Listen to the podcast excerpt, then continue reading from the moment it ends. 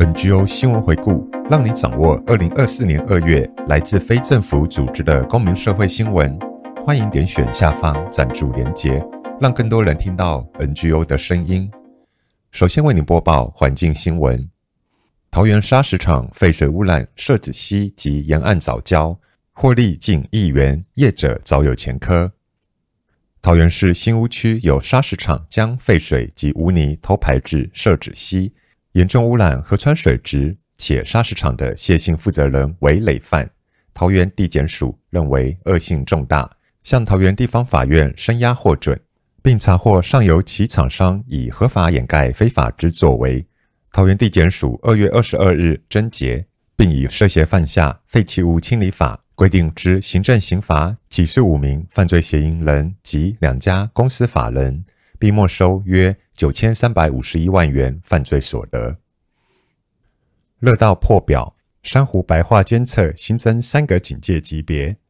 二零二零年夏天，台湾海域经历一场大规模珊瑚白化，三至四成珊瑚死亡，许多区域的珊瑚白化预警等级来到二级警戒。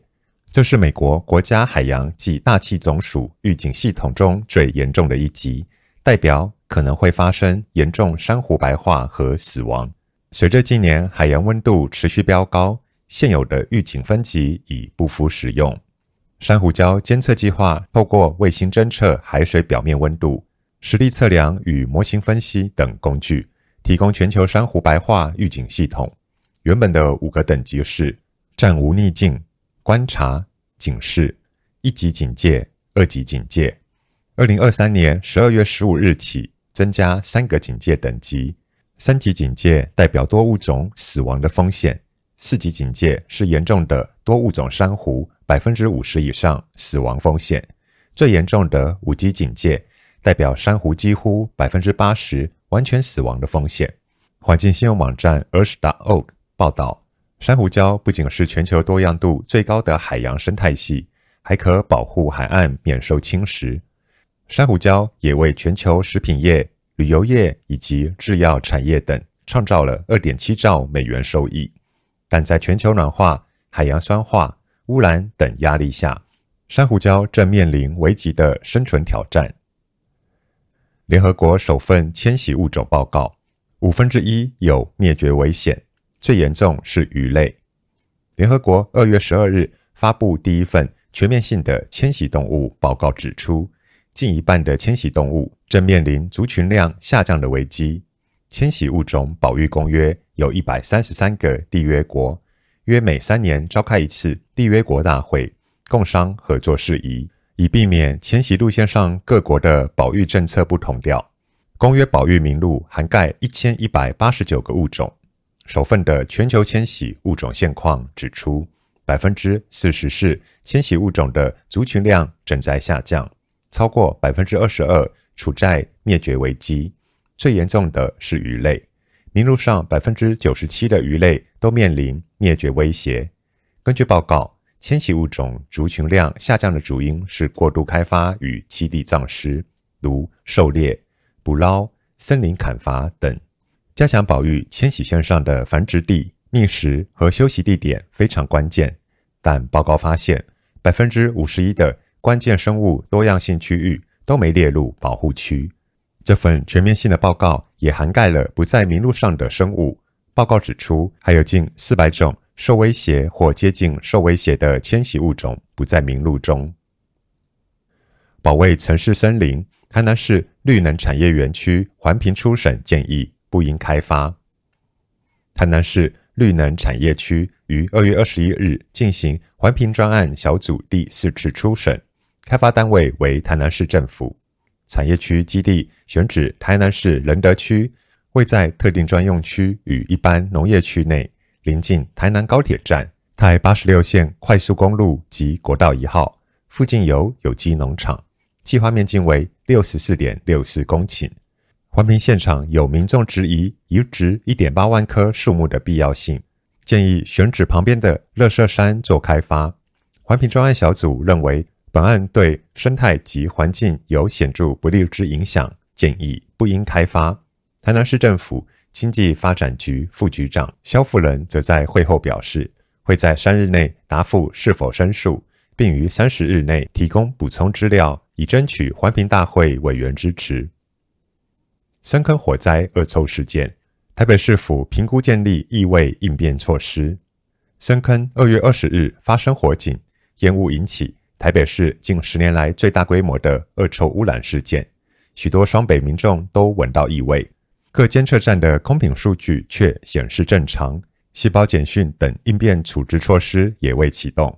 环境部表示，因监测技术困难，异味目前并不是空品自动监测项目。台北市环保局空污噪音防治科科长邱天安指出，深坑大火引起的空污正巧遇到大气扩散不良，成为台北市近十年来规模最大由火灾引起的异味事件。按现行法规，空气品质指标要大于一百才能启动空品恶化紧急应变，而北市各监测站都符合空品标准，因此警告知民众照顾自身健康。绿色公民行动联盟表示，环保机关应全面检讨火灾空品的监测项目、标准作业流程，采样必须靠近取得火场扩散烟流的原始浓度，以及下风处与上风处不同距离的污染物浓度，并针对粒状物、酸性气体、戴奥辛、重金属、挥发有机物进行定性分析与浓度监测，才算具有代表性。氮基友善饲养跨国调查，台湾排第六，半数指标挂零。浪鸡展翅国际联盟就淡季友善饲养的三个面向，共三十一项指标的十七个国家进行综合评比。台湾动物社会研究会于二月二十二日召开记者会，公布结果。其中，台湾排名第六，比不丹、韩国低。前三名依次为纽西兰、以色列、澳洲。三十一项指标中，台湾有十五项为零分，满分一百四十分钟仅获二十九分。台湾动物社会研究会执行长朱贞红表示，台湾自二零一二年开始推动蛋鸡友善饲养，当时超前许多国家，但近五年台湾政策近乎停滞。虽然政府在二零一四年已公布鸡蛋友善生产系统定义及指南，农业部也有提供友善蛋农砥砺贷款。友善鸡蛋生产系统标示等措施，但他认为仍缺乏明确政策目标、转型计划及落实期程。多数蛋农观望不前，陷入产业转型僵局。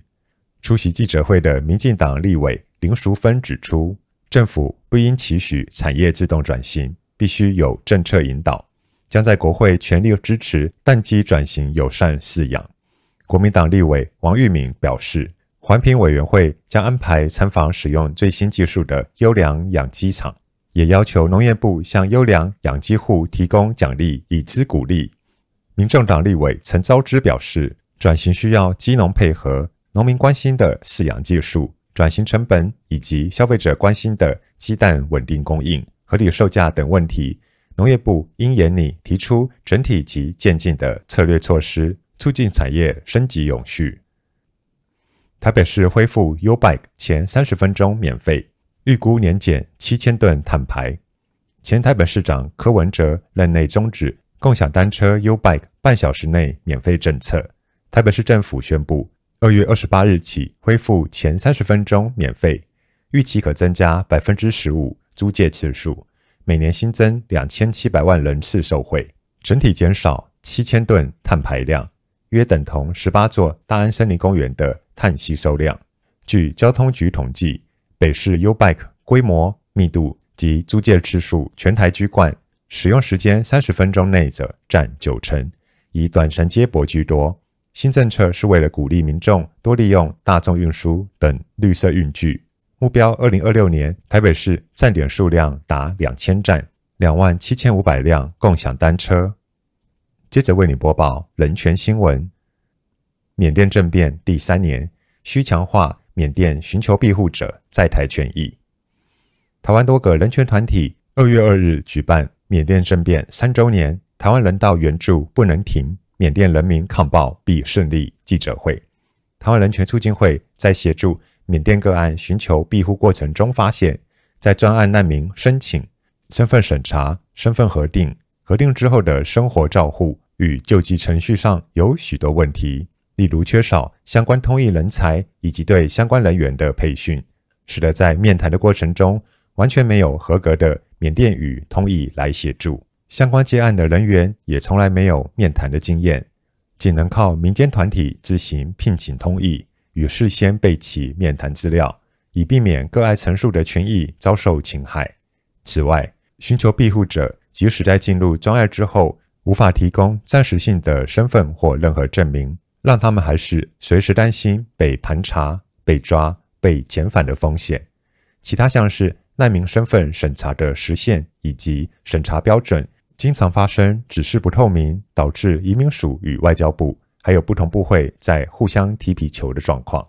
目前第一批送件的个案已经送件超过半年了，还在调查中。使得这些个案在没有合法身份以及生活协助的情况下长期滞留，专案结果出来之后的救济程序也没有给出明确的规范。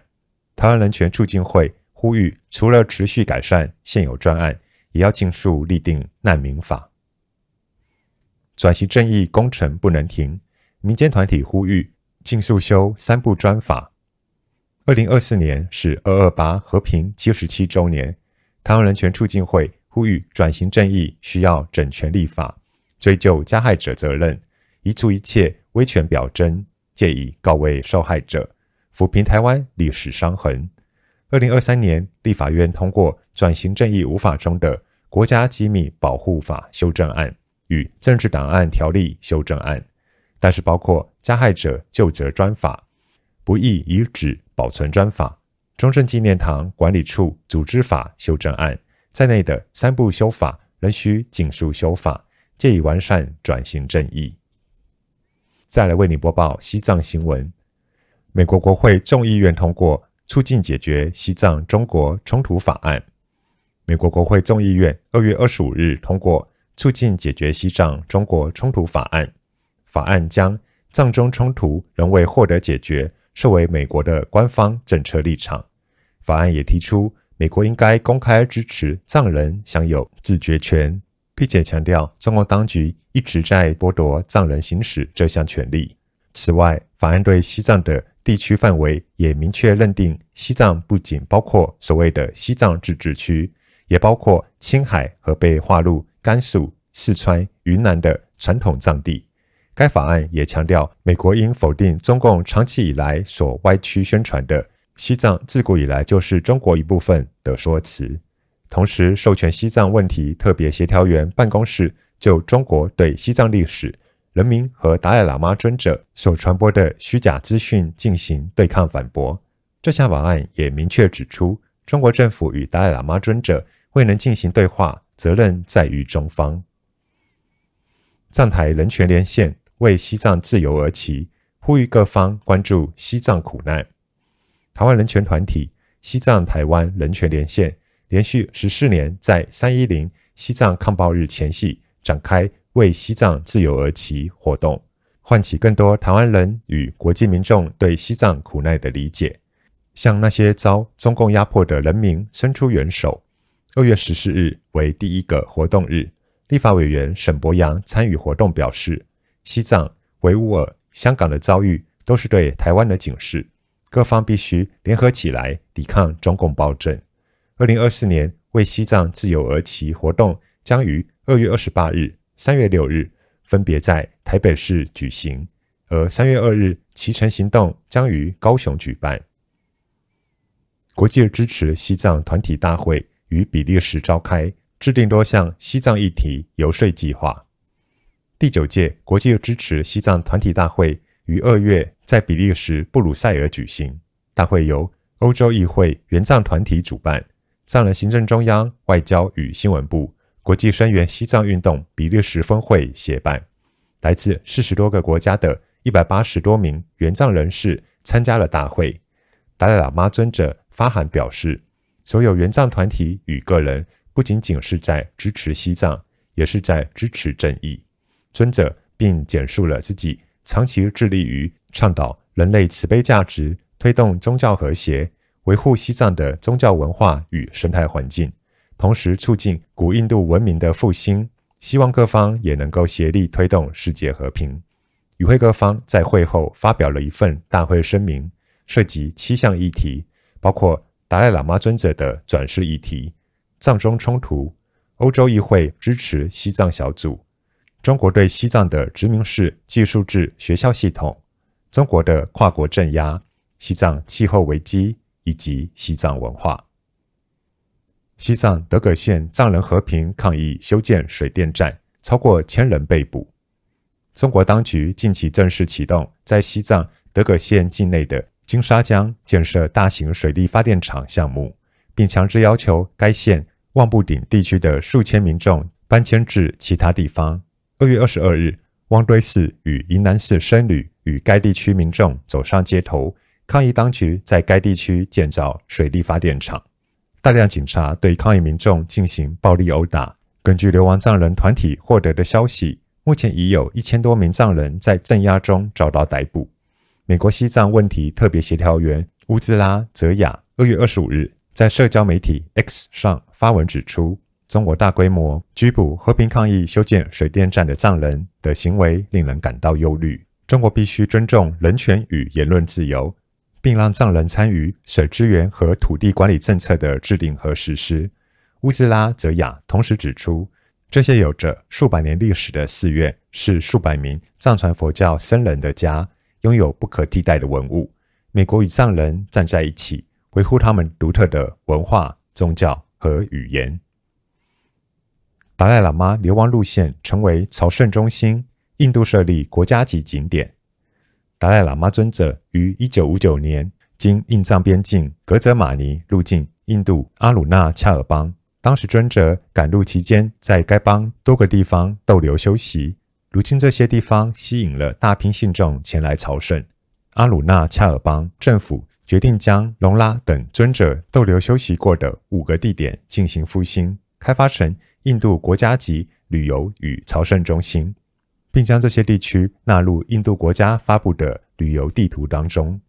一九五九年，达赖喇嘛尊者在抵达印藏边境格泽玛尼时，在该地区的拉萨瓦大门及周边逗留休息。当时尊者将手中的木手杖种在此地。如今，这棵树已成为人们朝圣的参天大树。此外，尊者抵达拉萨德瓦后，在附近的曲达姆地区过夜，而后在果桑塔地区过夜休息。这些地区都已成为人们的朝圣之地。印度政府还在隆拉与同来地区为达赖喇嘛尊者建造了一座宫殿，并计划在隆拉地区建立一座展览馆，展示尊者当时的路线行程。下则为您播报性别新闻：希腊成为第一个通过同婚的东正教国家。希腊于二月十五日通过同志婚姻，即便受到保守的希腊东正教教会反对，但在三百席国会议员中，仍有。一百七十六名跨党派的国会议员投下支持票。希腊总理米佐塔斯基于社交媒体 X 上表示：“很骄傲能够成为欧盟第十六个婚姻平权法制化的国家。本次修法应允许同性配偶共同收养。然而，该法为平等开放，让同性配偶使用人工生殖技术，包括代理孕母，因而与异性恋配偶的权益仍有差距。”在 LGBTQI+ 议题上，希腊陆续取得进展。二零一五年允许同性伴侣建立民事伴侣关系；二零一七年通过性别承认法，取消强制手术或医疗要件作为变更性别登记之条件；二零二二年则是立法禁止对未成年人进行性倾向扭转治疗。以上新闻由台湾环境资讯协会、台湾人权促进会。西藏之声、台湾伴侣权益推动联盟提供，NGO 新闻回顾由生生文化制作，感谢您的收听，下个月见。